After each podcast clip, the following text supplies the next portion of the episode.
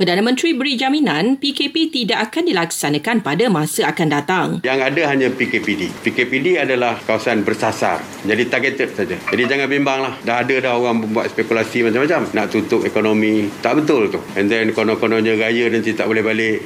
Datuk Sismal Sabri Yaakob turut menyangkal dakwaan mengatakan kononnya kerajaan akan melaksanakan PKP ketiga sambutan Tahun Baru Cina. Sementara itu, cuti pegawai dan anggota bomba dibekukan bermula hari ini hingga 8 Februari sempena sambutan Tahun Baru Cina. Mereka akan ditugaskan di lokasi-lokasi strategik termasuk lebuh raya dan kawasan rekreasi misalnya pantai dan air terjun. Dan 3,856 kes baru COVID-19 dicatatkan semalam dan kurang 1% berada dalam kategori 3 hingga 5.